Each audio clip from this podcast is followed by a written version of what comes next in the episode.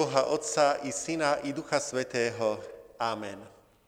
Milí bratia a milé sestry, vítajte v tomto našom chráme Božom.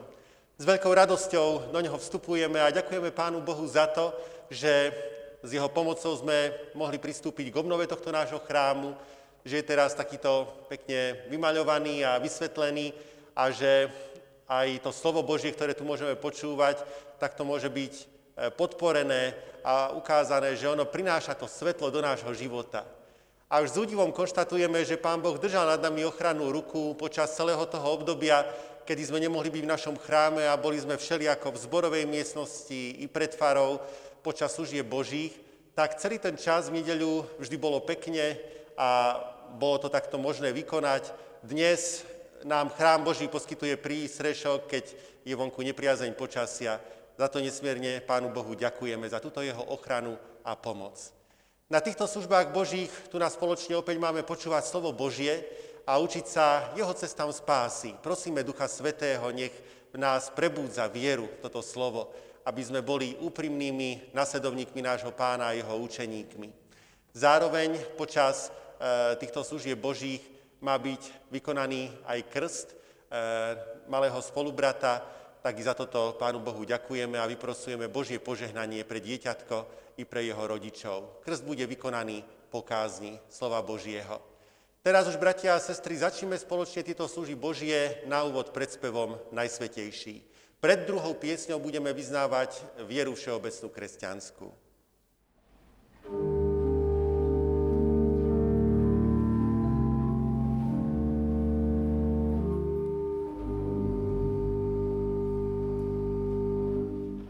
Najsvetejší.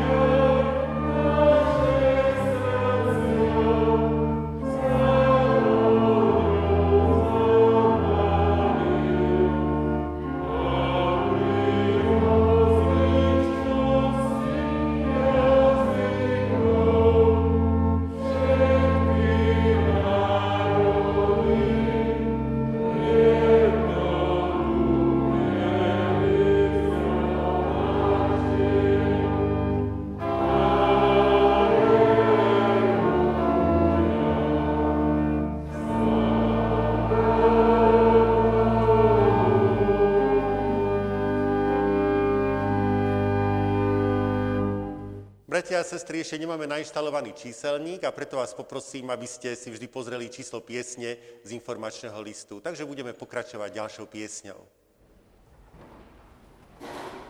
thank you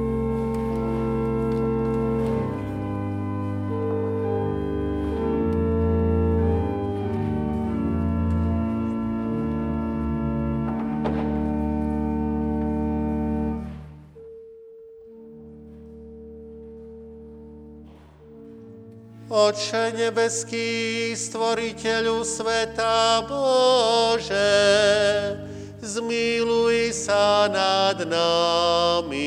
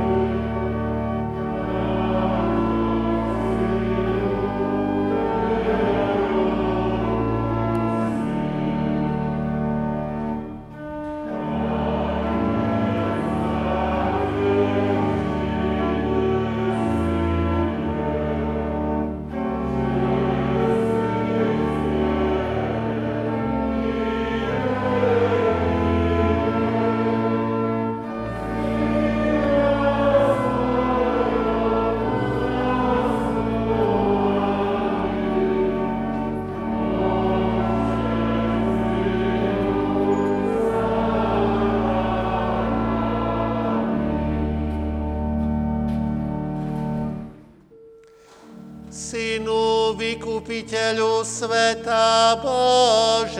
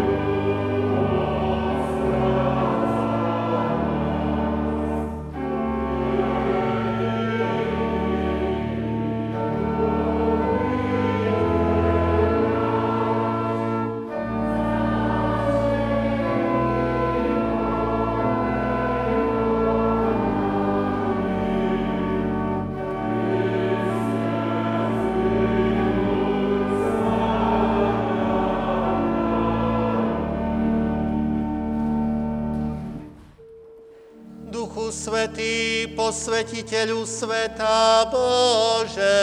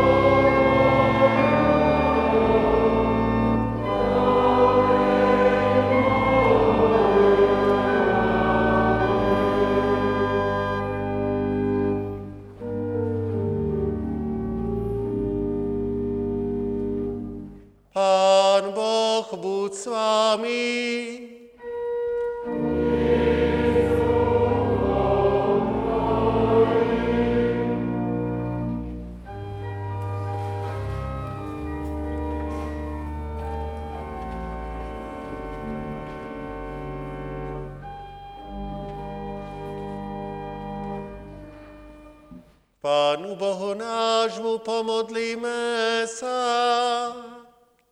Hospodine, Ty si nás preskúmal a poznal. Ty vidíš do našich srdc a duší. Prosíme ťa, maj súcit s nami, keď aj pri úprimnej snahe ducha podliehame mdlobám tela. Trápi nás to a bolí, že nie v nás schopnosti slúžiť Tebe aj blížným tak, ako to od nás žiadaš a ako by sme to i sami chceli. Veríme však, že naša schopnosť je z Teba a Ty môžeš spôsobiť v nás, aby sme nielen chceli, ale aj konali, čo je dobré a spásonosné. Buď Ti vďaka za to skrze Ježiša Krista, nášho Pána, ktorý s Tebou a s Duchom Svetým žije a kráľuje, ako jediný pravý Boh na veky požehnaný.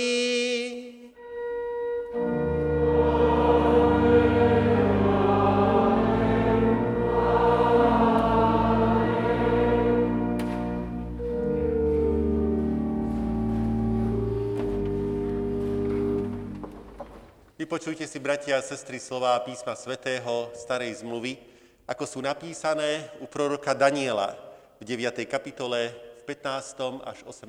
verši. Teraz, Pane, Bože náš, ktorý si silnou rukou vyviedol svoj ľud z egyptskej krajiny a získal si meno, ako ho máš dnes. Zhrešili sme a previnili sme sa. Pane, pre všetku Tvoju spravodlivosť nech sa odvráti Tvoj hnev a Tvoja prchkosť od Tvojho mesta Jeruzalema, a od Tvojho svetého vrchu. Lebo pre naše hriechy a pre neprávosť našich otcov Jeruzalém a Tvoj ľud je na postupu všetkým okolo nás. Teraz však, Bože náš, počuj modlitbu svojho služobníka a jeho úpenlivé volanie kvôli sebe samému. Pane, rozjasni svoju tvár nad svojou spustošenou svetiňou. Bože môj, nakloň ucho a počuj, otvor oči a pozri sa na naše spustošenie a na svoje mesto, ktoré nesie Tvoje meno. Lebo svoje prosby nezakladáme na svojich zásluhách pred Tebou, ale na Tvojom hojnom milosrdenstve. Amen. Slovo, nášho Boha zostáva na veky.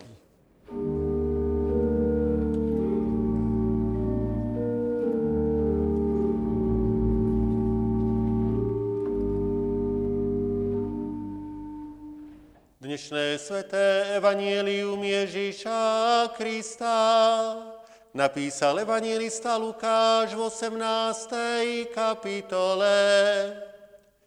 A proti tým, ktorí sa spoliehali na seba, že sú spravodliví a iných za nič nemali, povedal toto podobenstvo. Dvaja mužovia vstúpili do chrámu, aby sa modlili jeden farizej a druhý publikán. Farizej si zastal a takto sa modlil v sebe. Bože, ďakujem Ti, že nie som ako ostatní ľudia, vydierači, nespravodliví cudzoložníci, alebo ako aj tento publikán.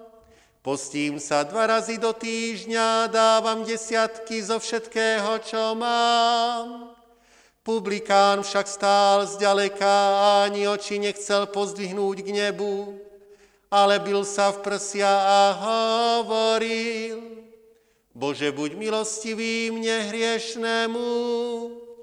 Hovorím vám, tento odišiel do svojho domu ospravedlnený a nie tamten. Lebo každý, kto sa povyšuje, bude ponížený a kto sa ponižuje, bude povýšený.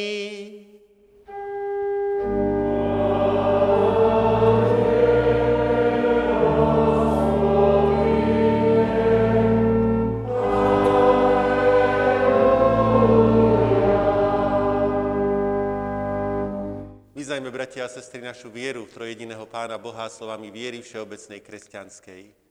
Verím Boha Otca Všemohúceho, stvoriteľa neba i zeme. Verím Ježiša Krista, syna jeho jediného, Pána nášho, ktorý sa počal z Ducha Svetého. Narodil sa z Márie Panny, trpel pod Ponským Pilátom, ukrižovaný umrel a pochovaný bol. Zostúpil do pekiel, tretí deň vstal z mŕtvych, vstúpil na nebesá, sedí na pravici Boha Otca Všemohúceho, odkiaľ príde súdiť živých i mŕtvych. Verím v Ducha Svetého, Svetú Církev Všeobecnú, spoločenstvo svetých, hriechov odpustenie, tela z mŕtvych skriesenie a život večný. Amen. 嗯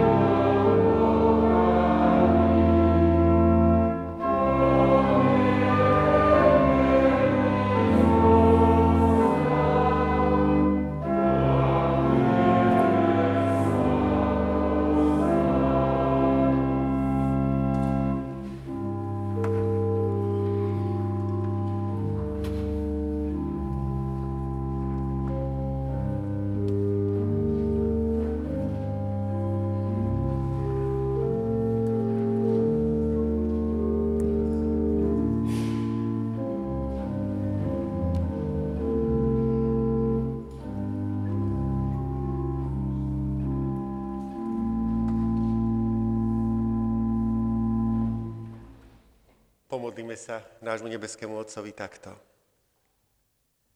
Bože, požehnaj naše kroky, požehnaj dielo, slova zväzť, požehnaj snahy naše dobré, pochodeň pravdy vďačne niesť. V boji s hriechom sveta dodaj síly, kiež slovo kríža mocný štít, kiež viera istotou nám svedčí.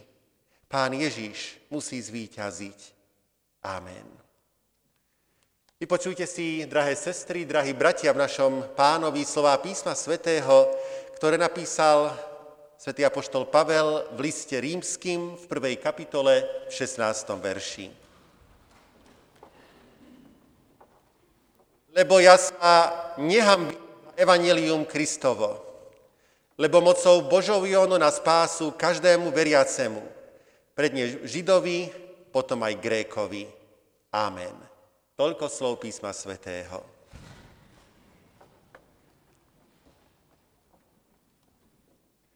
Milí bratia milé sestry, za akými slovami by bolo vhodnejšie vstúpiť do tohto znovu otvoreného a obnoveného evanielického chrámu Božieho, ako so slovami o evaníliu Kristovom. Čo je to vlastne evanílium Kristovo? Slovo evanílium je gréckého pôvodu a v preklade znamená dobrá správa alebo radostná zväzť. V časoch antických bolo takýchto dobrých správ množstvo. Dobrou správou bolo napríklad, keď sa podarilo poraziť vojska obávaného nepriateľa a keď prichádzali poslovia s radostnou správou, že nebezpečenstvo už nehrozí. Dobrou správou bolo, keď po rokoch občianských vojen a zápasu o trón sa ľudia dozvedeli, že krajina má konečne panovníka a pokoj. Dobrou správou zvykol byť označený aj každý dekrét, prianie či rozkaz vladára. A to i v tých prípadoch, keď to nutne dobrá správa nebola. Čo je to však evanelium Kristovo? Čo je to Kristová dobrá správa? Je to správa, že Pán Ježiš Kristus je Boží syn, ktorý sa narodil preto na svet, aby uskutočnil Boží plán záchrany. Aby vytrhol ľudí z nešťastia hriechu, márnosti a smrti v tomto svete a aby im daroval skutočný život. Kvôli tomu bol Pán Ježiš Kristus ukrižovaný, ale vstal z mŕtvych a teraz dáva v celom svete hlásať túto správu o záchrane. A k tomuto evaníliu Kristovmu som prečítal krátku vetu apoštola Pavla z listu rímským, ktorá je však veľmi dôležitá. Dôležitá z viacerých dôvodov. Po úvodných pozdravoch v tomto liste stojí ako akýsi nadpis celého tohto listu. Teda v tejto jednej vete apoštol Pavel formuluje, o čom celý tento list je. A treba povedať, že list rímským nie je len tak hociaký list, ale je to skutočne mimoriadná časť písma svätého. V liste rímským apoštol Pavel podáva celú svoju teológiu, teda to, ako on pána Boha spoznal, čím pán Boh je, ako On koná s nami a čo pre nás robí.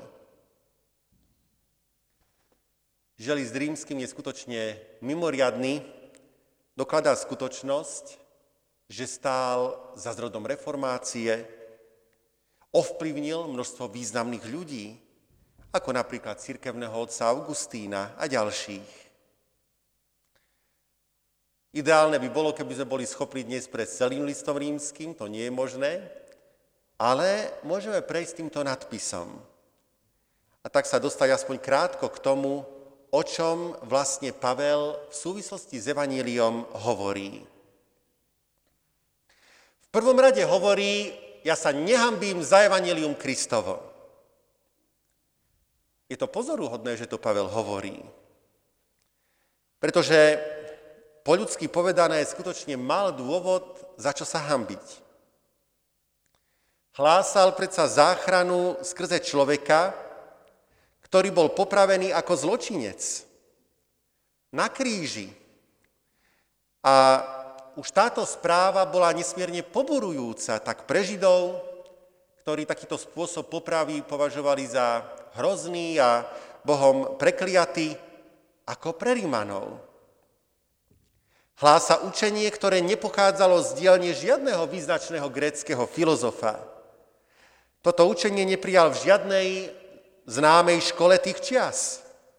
Bolo to učenie, ktoré prijal od Ježišových učeníkov, ktorí boli po niektorí rybári, samotný Ježiš bol vyučený ako tesár.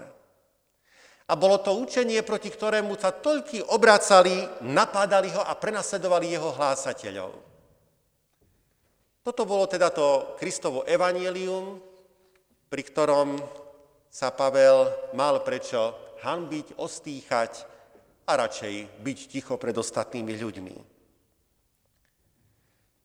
I dnes máme dosť dôvodov, opäť po ľudsky povedané, prečo sa za evanelium hambiť. Hlása ho predsa církev, ktorá sa v minulosti už toľko ráz spreneverila svojmu poslaniu a je spojená i s množstvom škandálov. Je to posolstvo zaobalené v starých spôsoboch, piesňach, obradoch. A mnohým sa zdá, že odporuje tomu, čo je moderné, akému si modernému trendu či modernému mysleniu. Ale stojí za to, bratia a sestry, pri týchto argumentoch sa pristaviť a zamyslieť sa nad nimi. Áno, je skutočne pravdou, že církev v minulosti mnohokrát konala v rozpore so svojimi cieľmi a so svojím poslaním. Znamená to však, že nutne nemá pravdu? Nemôže byť práve toto ukážkou toho, čo ona hlása, že je to pravda, že človek je skutočne hriešný a že potrebuje záchranu. A naopak nie je aj mnoho príkladov vynikajúceho pôsobenia církvy? Veď nakoniec od počiatku to tak bolo. Že pán Ježiš mal problém so svojimi učeníkmi. Apoštol Peter v jednej chvíli vyznáva nádherné vyznanie, ty si Kristus, syn Boha živého, a vtedy ho pán Ježiš za to chváli. A hovorí, že práve na takomto vyznaní stojí církev, ako na skale. Toto je církev, takto vyznávajúca. A v zápetí sa Peter uráža, že pán Ježiš má ísť na kríž, za čo ho pán Ježiš musí v tej chvíli tvrdo pokárhať. Nie je toto obraz církvy, ktorý už pán Ježiš takto zažíva? A že sú spôsoby církvy staré a nezrozumiteľné? Možno je to do istej miery pravda. Veď nakoniec církev má za sebou 2000-ročnú históriu. Ale jej posolstvo nie je pripútané k týmto spôsobom. A nakoniec aj tieto spôsoby sú prejavom bohatstva a hĺbky posolstva, ktorý církev prináša a že odporuje modernému mysleniu? I tu treba možno dve veci povedať. Na jednej strane je otázka, či mnoho vecí, ktoré sa ľudia nazdávajú, že církev hlása, nie sú skôr našou predstavou o církvi. Koľkokrát nesprávnou. Je množstvo predstav o Pánu Bohu, ktoré sú ako si zakódované v nás a pritom nemusia byť nutne pravdivé. Koľkí ľudia si predstavujú pána Boha ako starého človečika, kde si na obláčiku, ktorý je síce dobrý, milý, vedie láska, ale v skutočnosti už nič nemôže. Je toto obraz pána Boha? Alebo koľkí si ho predstavujú ako prísneho diktátora, ktorý sleduje každú jednu našu chybu? Ale je toto pravý obraz pána? Celkom určite nie. A tak keď niekto povie, že toto posolstvo je staré a nezrozumiteľné, je otázka, o akom posolstve ten človek hovorí. Ale i keby sme hovorili skutočne o pravom, živom evaníliu, ktoré sa hlása, je treba povedať, že mnohí sú i nad týmto pohoršení. Ale nemusí nás to míliť. Pretože, bratia a sestry, o evaníliu predsa tvrdíme, že to nie je ľudské slovo.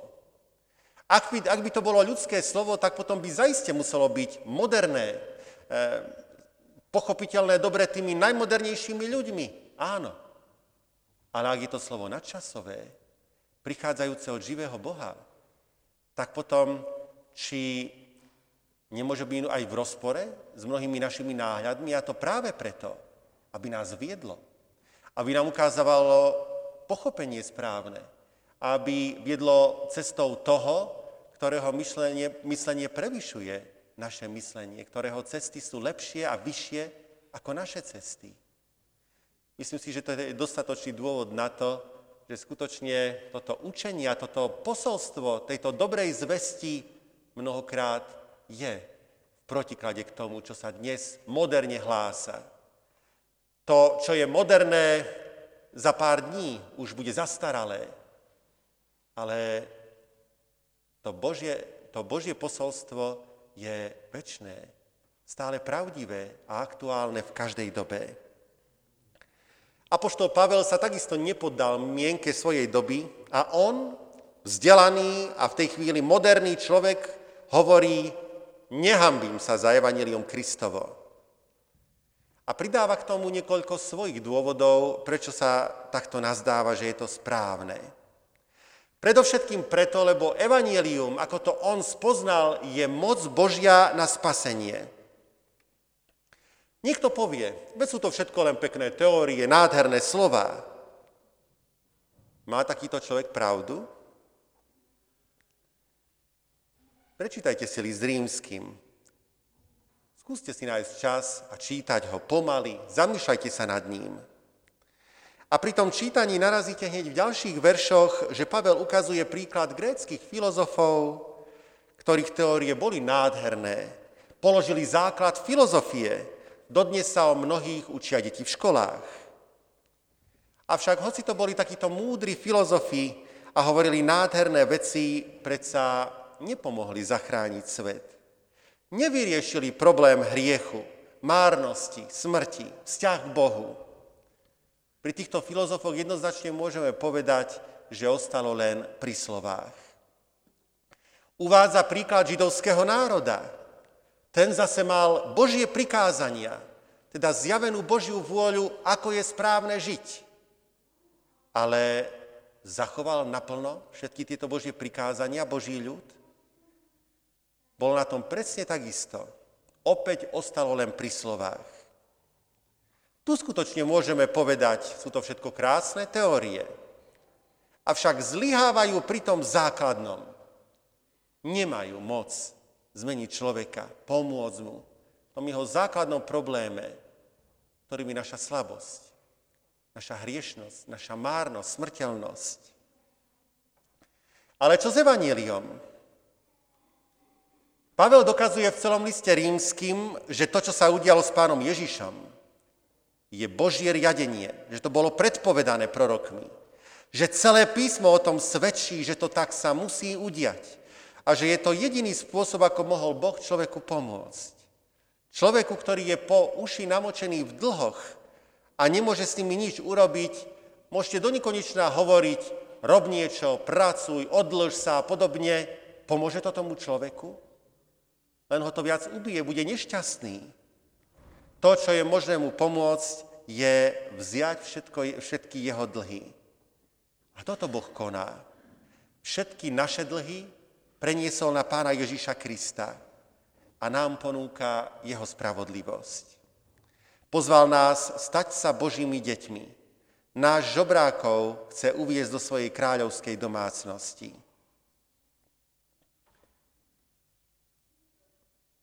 Sú dve veci, ktoré ukazujú, že čo si tu skutočne funguje a čo si tu pôsobí. Hovoríme, že pán Ježíš koná túto záchranu tak, že za nás umrel na kríži a bol vzkriesený.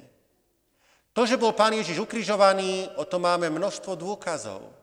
Písmo svete o tom svedčí a vlastne celá nová zmluva nie je o ničom inom, ako je príbehom Ježišovho ukrižovania. A že Pán Ježiš stal z mŕtvych? O tom hovorí množstvo biblických svetkov. Apoštol Pavel svojim súčasníkom na jednom mieste hovorí, že pozná viac ako 500 ľudí, ktorí videli pána Ježiša vzkrieseného počas toho obdobia, keď sa zjavoval učeníkom. Hovorí to ľuďom, ktorí mohli ľahko toto všetko vyvrátiť, veď žili v jeho dobe. A predsa to tak nerobia, lebo všetci to považovali za pravdivé.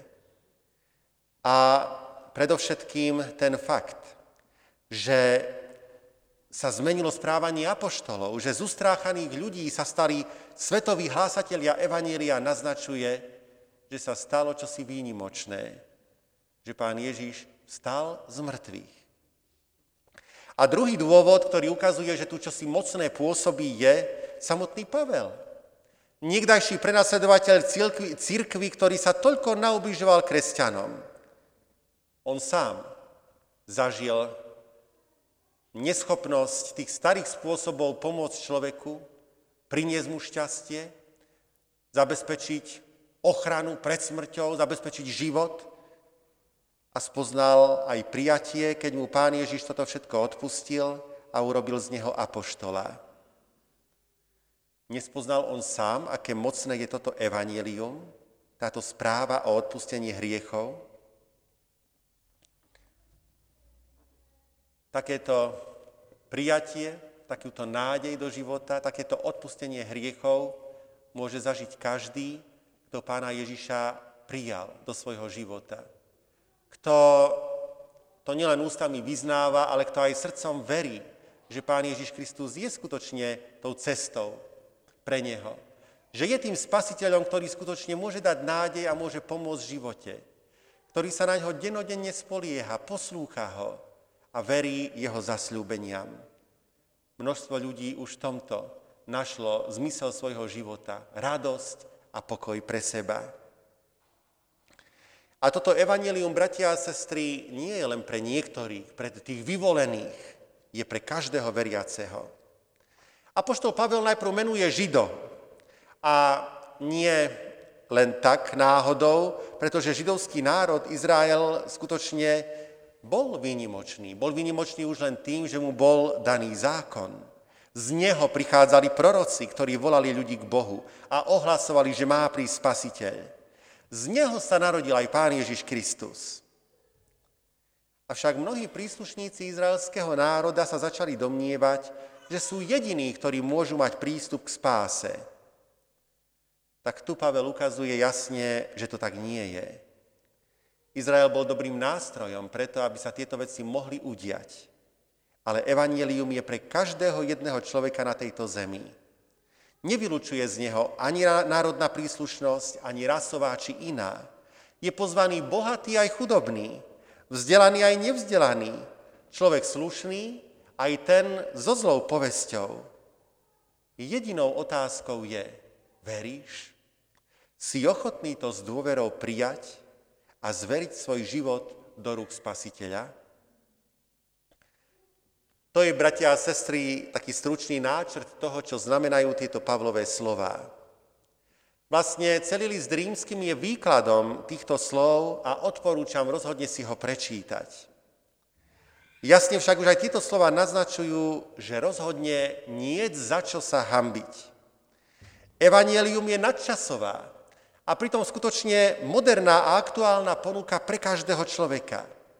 Môžeš mať nádej môžeš byť zachránený, môžeš nájsť zmysel svojho života, môžeš žiť radostne a šťastne a nájsť pokoj u Boha, svojho pôvodcu a život u Neho.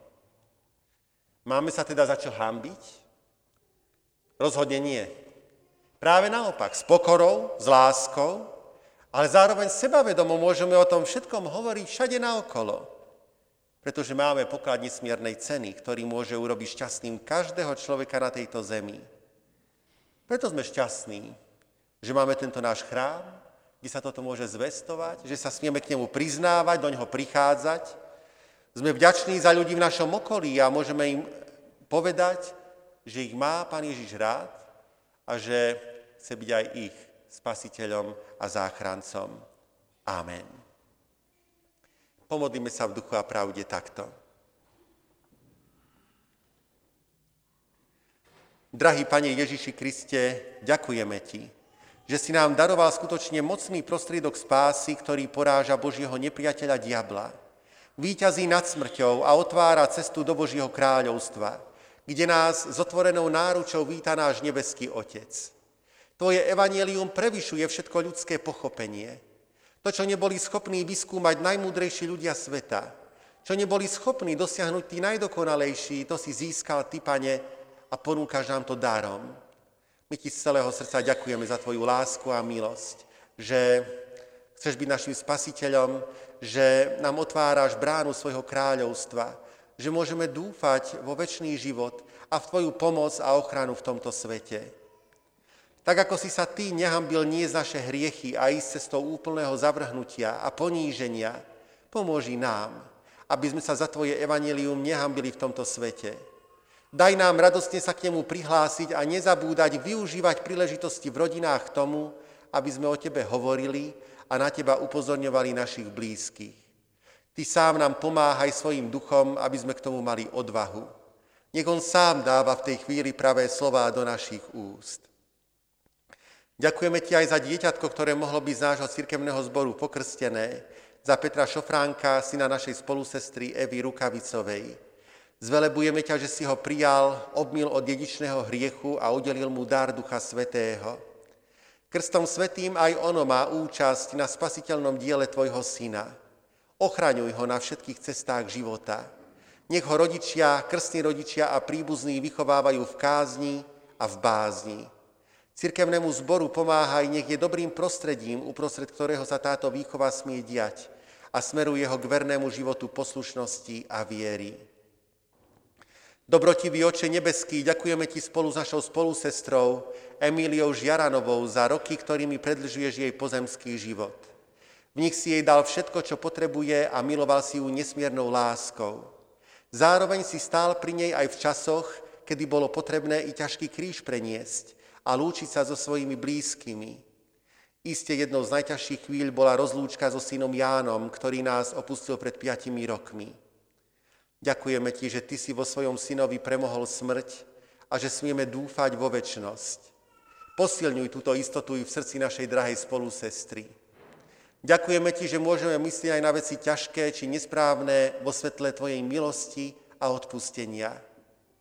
Nevieme, čo pre našu spolusestru chystáš v budúcnosti, ale ty to vieš a vieš aj, čo potrebuje lepšie ako ktokoľvek z nás. Pomôže, aby verila tvojmu sľubu. Aj hľa, ja som s vami až do konca sveta. Skrze tvojho ducha nech sa obnovuje vnútorný človek každým dňom. Daj, Pane, aby aj budúce dni jej života ju privádzali stále bližšie k Tebe. Amen. Sláva Bohu Otcu i Synu i Duchu Svetému, ako bola na počiatku, i teraz, i vždycky, i na veky vekov. Amen. Bratia a sestry, a k týmto modlíbám, zvlášť tejto poslednej, za našu drahú spolusestru Emiliu Žiaranovú, pripojme ešte slová piesne číslo 642. Piesen číslo 642.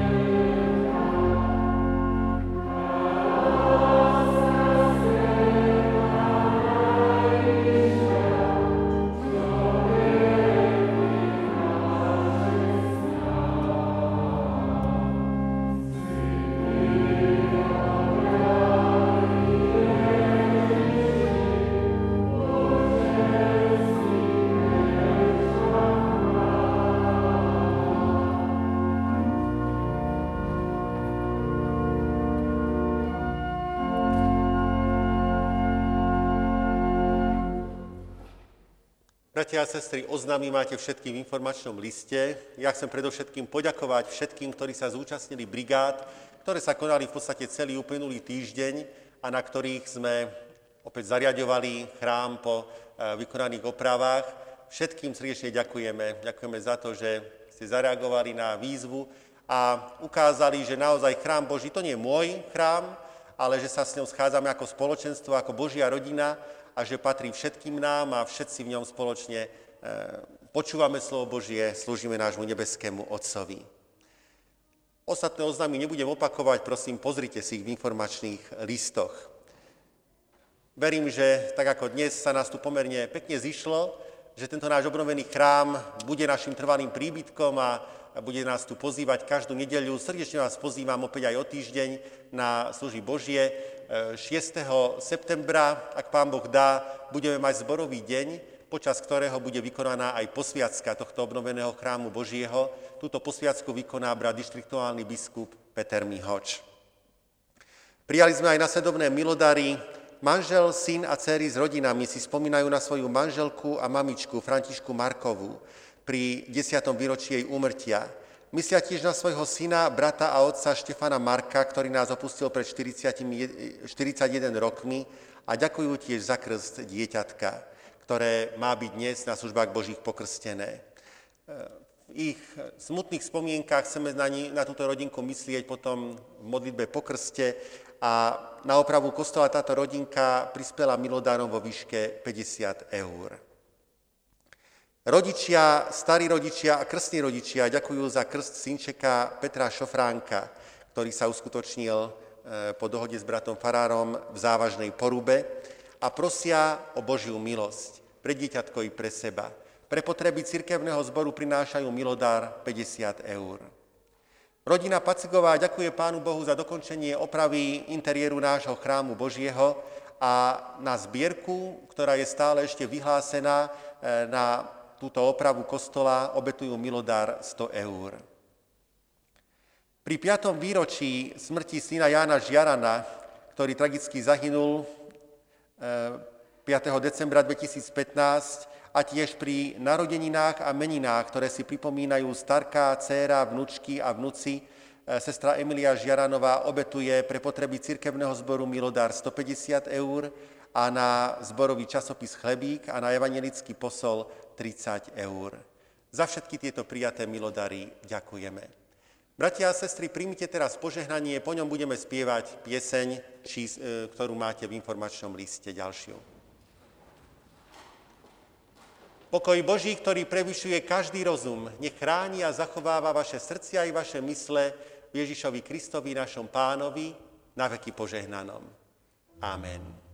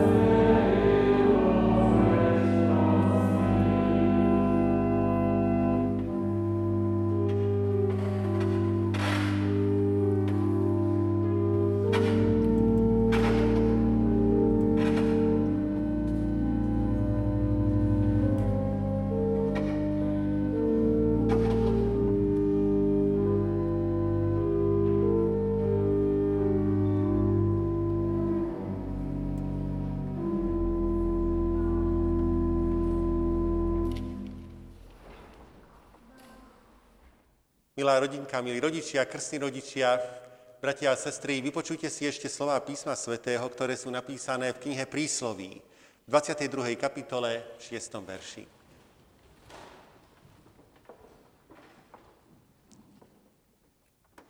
Vychovávaj chlapca na počiatku jeho cesty, tak sa ani v starobe neodchýli z nej. Amen. Toľko slov písma svätého. Drahí bratia a drahé sestry, o chvíľočku má byť pokrstené toto dieťatko, Andrej Perašín. Veru, žiadne dieťa sa automaticky nevstáva vzorným mužom či vzornou ženou. Vývoj detí sa musí opatrne riadiť. Ak chceme vychovávať deti, musíme byť mimoriadne trpezliví, usilovní, vedieť vytrvalo múdro poučať, láskavo naprávať. O tom, že je to náročné a často to stojí veľa síl a energie, sa presvieča každý rodič pri výchove svojich detí. Mnohí rodičia robia zásadnú chybu, hovoria si, výchova má čas, Teraz dieťa potrebuje najmä opateru, matkinu starostlivosť, aby malo všetko suché, čisté, pravidelne na čas stravu, ktorú potrebuje. Slovo Božie ukazuje, že s výchovou treba začať hneď na začiatku. Výchova sa nedá odkladať, tak ako nemôžno odkladať jedlo či suché oblečenie. S výchovou je vždy spojená modlitba rodiča za Božie požehnanie pri výchove, ale aj pre dieťa na jeho celoživotnú cestu. Tieto modlitby sú a majú byť vlastne len pokračovaním modlitieb, ktoré rodičia vysielajú za svoje dieťa po celých 9 mesiacov, keď ho mamička nosí pod srdcom. Výtrvalosť pri výchove je nielen samozrejmá, ale aj žiadúca. Rodič má byť vytrvalý pri získavaní správnych návykov, vlastností. A tomu vždy má predchádzať aj čítanie písma, rozprávanie biblických príbehov. Čiže tu máte už dve veci, ktoré sú také dôležité pri výchove detí. Modlitba, čítanie Božieho slova. Nemáme k tomu viesť len naše deti, ale máme byť príkladom pre deti. Máme sa za ne modliť, máme sami poznať Božie slovo, aby sme ho k tomu mali, mohli viesť. A to tretie zaiste je aj chrám Boží. Mnohí sa nazdávajú, malé deti nepatria do chrámu Božieho. Vyrušujú tam, e, ničomu nerozumejú. Ale nie je to pravda.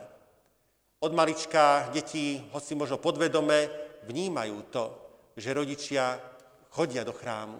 Vnímajú atmosféru kostola. Aj keď sa možno obávame, ako deti v tom chráme budú reagovať, či nebudú príliš e, hlasné a podobne, je dobré k tomuto ich viesť a k tomuto priúčať. A čím skôr to človek začne robiť a čím to robí pravidelnejšie a svedomitejšie, som presvedčený, to môže mať lepšie výsledky. Toto všetko som hovoril najprv tak všeobecne, ale teraz sa týmto prihováram vám, milí rodičia a krstní rodičia, a chcem vás v tomto všetkom povzbudiť. Ja celkom dobre neviem, ako ste to robili a či ste sa za to svoje dieťatko už doteraz modlili, a či ste slovo Božie čítali, to Pán Boh vie najlepšie a vy sami, ale či už to bolo tak, či onak, chcem vás tomu pozbudiť teraz, aby ste na to pamätali. Pán je naozaj ten najlepší vychovávateľ a dobrý ochranca. A keď v modlitbe vedieme dieťatko k nemu, tak on e, takéto modlitby veľmi rád vypočuje. Keď slovo Božie čítame, nájdeme v ňom jednak množstvo dobrých rád a poučení, ale predovšetkým aj spoznávame spasiteľa a záchrancu Ježiša Krista, ktorý, ako sme aj dnes počuli z kázne, tým najlepším pokladom pre každého jedného človeka a nemôžeme dať lepší dar nášmu dieťatku i sebe samým, ako je práve poznanie nášho spasiteľa a pána. A keď prichádzame do spoločenstva cirkevného zboru, zaiste neprichádzame medzi dokonalých ľudí, prichádzame medzi hriešníkov, ale prichádzame k nohám pánovým. A to je opäť to najlepšie, k čomu môžeme svoje dieťatko viesť. V tomto vás pozbudzujem a prajem pomoc a posilu Ducha Svetého, aby vám v tomto všetkom pomáhal. A potom nakoniec, aby vám dal vidieť aj to dobré ovocie z takejto múdrej a dobrej kresťanskej výchovy. Amen. Pomodlíme sa v duchu a pravde. Oče náš, milý nebeský, zývame ťa pokorne nad týmto dieťatkom a prosíme ťa, popraj mu milosť a moc Ducha Svetého, aby bolo spasiteľnou vodou života a kúpeľom znovu zrodenia obmité od dedičného hriechu, za Tvoje milé dieťa prijaté a raz Tvojej milosti pre zásluhy Pána Ježíša Krista aj väčšine spasené. Amen. Pán Ježiš hovorí, ja som vinný kmeňa, vy ste ratolesti. Kto zostáva vo mne a ja v ňom, ten prináša veľa ovocia, pretože bezo mňa nič nemôžete činiť. Skôr, než by sme toto dieťa krstom zaštepili do vinného kmeňa nášho pána Ježiša Krista, poprosím vás, milí rodičia a krstní rodičia, postavte sa a odpovedajte mi na tieto otázky. Pýtam sa vás teda. Žiadate si, aby toto dieťa bolo pokrstené v meno trojediného Boha, Otca, Syna i Ducha Svetého. Žiadate si? Odmietate v mene tohto dieťaťa neveru, hriech a všetky diabolské skutky. Odmietate? Keď ste odmietli neveru, hriech a diabolské skutky, vyznajte spolu so mnou a s celým cirkevným zhromaždením vieru všeobecnú kresťanskú. Verím v Boha Otca Všemohúceho, stvoriteľa neba i zeme. Verím v Ježíša Krista, syna jeho jediného, pána nášho, ktorý sa počal z Ducha Svetého. Narodil sa z Márie Panny, trpel pod ponským Pilátom, ukrižovaný umrel a pochovaný bol. Zostúpil do pekiel, v tretí deň vstal z mŕtvych. Vstúpil na nebesá, sedí na pravici Boha Otca Všemohúceho, odkiaľ príde súdiť živých i mŕtvych. Verím v Ducha Svetého, Svetú Církev Všeobecnú, spoločenstvo svetých, hriechov odpustenie, tela z mŕtvych skriesenie a život večný. Amen. Prítomní vy si môžete sadnúť a vás, milí rodičia a krstní rodičia, sa ešte pýtam, či sľubujete, že budete dieťatko vychovávať v tejto kresťanskej viere. Sľubujete? Nech vám v tom Pán Boh pomáha. Nech sa páči, poďte ku krstiteľnici.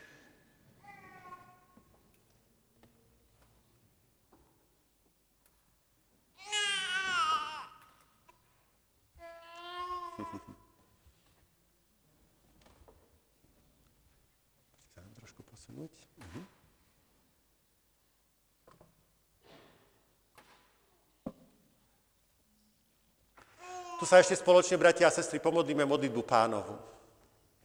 Oče náš, ktorý si v nebesiach, posved sa meno Tvoje, príď kráľovstvo Tvoje, buď vôľa Tvoja, ako v nebi, tak i na zemi. Chlieb náš každodenný daj nám dnes a odpúšť nám viny naše, ako aj my odpúšťame viníkom svojim. I neuvoď nás do pokušenia, ale zbav nás zlého, lebo Tvoje je kráľovstvo, i moc, i sláva na veky. Amen. Náš Pán a Spasiteľ Ježiš Kristus povedal, daná mi je všetká moc na nebi i na zemi. Choďte teda, činte mi všet, učeníkmi všetky národy, krstiac ich meno Otca i Syna i Ducha Svetého a učiac ich zachovávať všetko, čo som vám prikázal. K tomuto krstnému a myslenému príkazu pridal aj slová zasľúbenia – Ktokoľvek uverí a bude pokrstený, bude spasený. Kto neuverí, bude odsúdený. Aké je meno dieťatka? Andrej.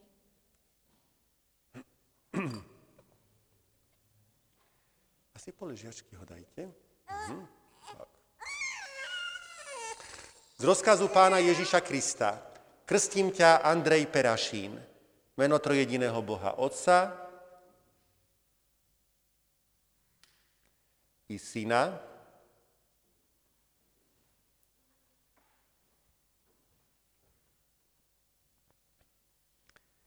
i Ducha Svetého.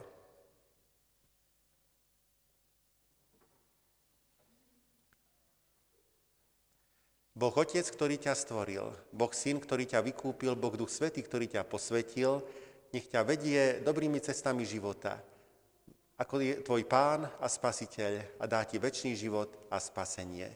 Amen.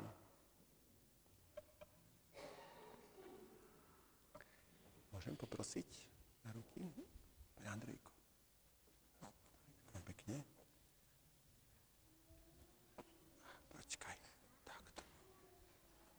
Milí bratia milé sestry, predstavujem vám Andreja Perašína, Božie dieťa, mladého kresťana, ktorý v tejto chvíli vstúpil jednak do spoločenstva církvy a takisto do Božej rodiny vykúpených detí. Prosím vás, bratia a sestry, aby ste na takéto dieťatko pamätali e, vo svojich modlitbách, aby ste ho predchádzali dobrým kresťanským príkladom a vytvárali tiež dobré spoločenstvo cirkevného zboru, ktoré s radosťou takéto deti prijíma a vedie ho za pánom Ježišom. Pomodlíme sa v duchu a pravde takto. Milostivý Bože a Otče, dietky sú našou budúcnosťou, starosťou i radosťou. Preto ťa aj za Andrejka prosíme, daj, aby vzrastal v istote, slobode a spoločenstve s nami. Daj mu vnútornú sílu ducha, čo ho bude niesť aj v ťažkých chvíľach života a pripomínať mu, že má Otca v nebesiach. Nech radosť z toho, čo si nám dal v našom krste, naplňa celý život, aby sme všetci vzrastali a mocnili vo svojej viere Raz nám všetkým daj účasť na nebeskej radosti s Tebou. Amen. A poprosím aj vás, milí rodičia, aby ste sa aj vy k Pánu Bohu poďakovali. Poďte k mikrofónu, aby vás bolo počuť. Nebeský oče, ďakujeme Ti, že si našu lásku požehnal a daroval nám toto dieťatko.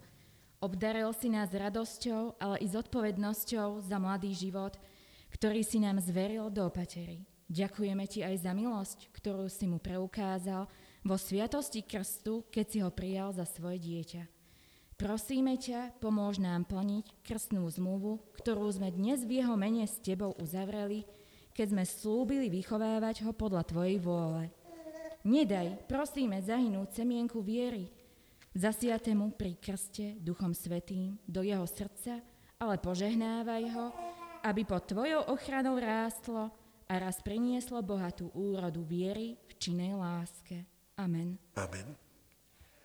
Drahý nebeský oče, prosíme ťa, aby si tieto modlitby vypočul a toto dieťatko viedol ako svoje dieťa.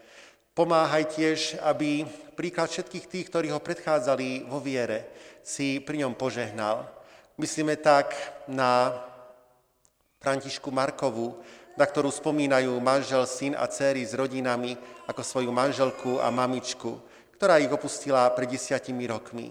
Myslíme tiež na syna, brata a otca Štefana Marka, ktorý nás opustil pred 41 rokmi.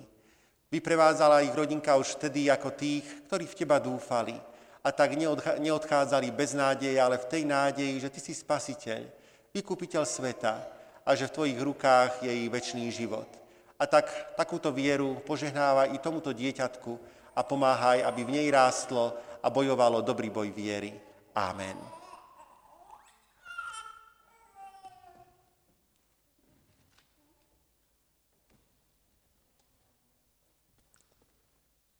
Tak, milá rodinka, toto je krst, ktorý bol takto vykonaný.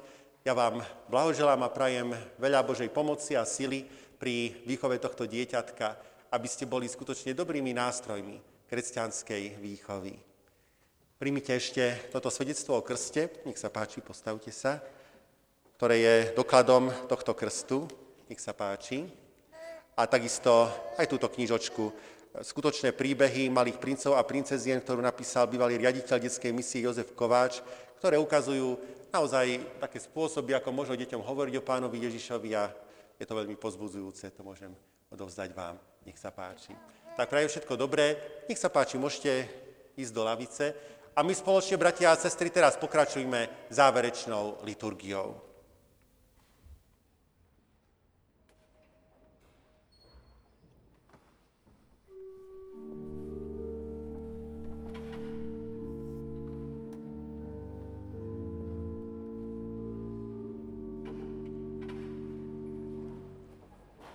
Hospodin milosrdný a ľútostivý, chválte Pána.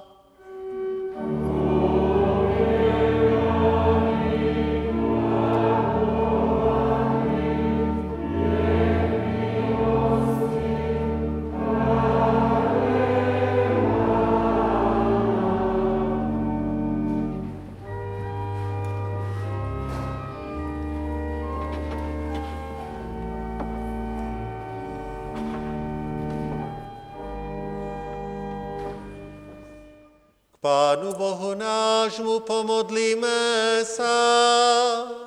Príjmi Bože tieto naše služby, spevy a modlitby, ktorými sme sa snažili Teba oslavovať.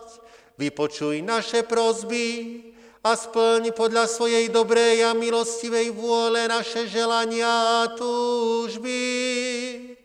Pre zásluhy Tvojho Syna, nášho Pána Ježiša Krista, Odpust nám, prosíme, naše hriechy a nedostatky.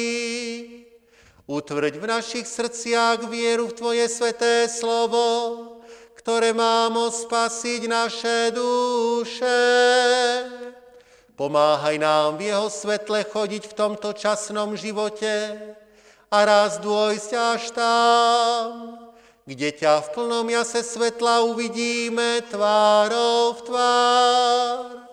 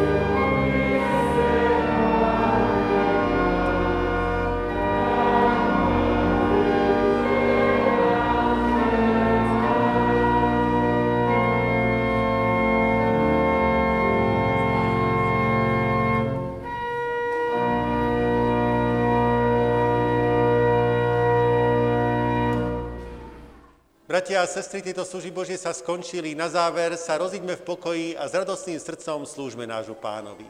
Pokoj vám.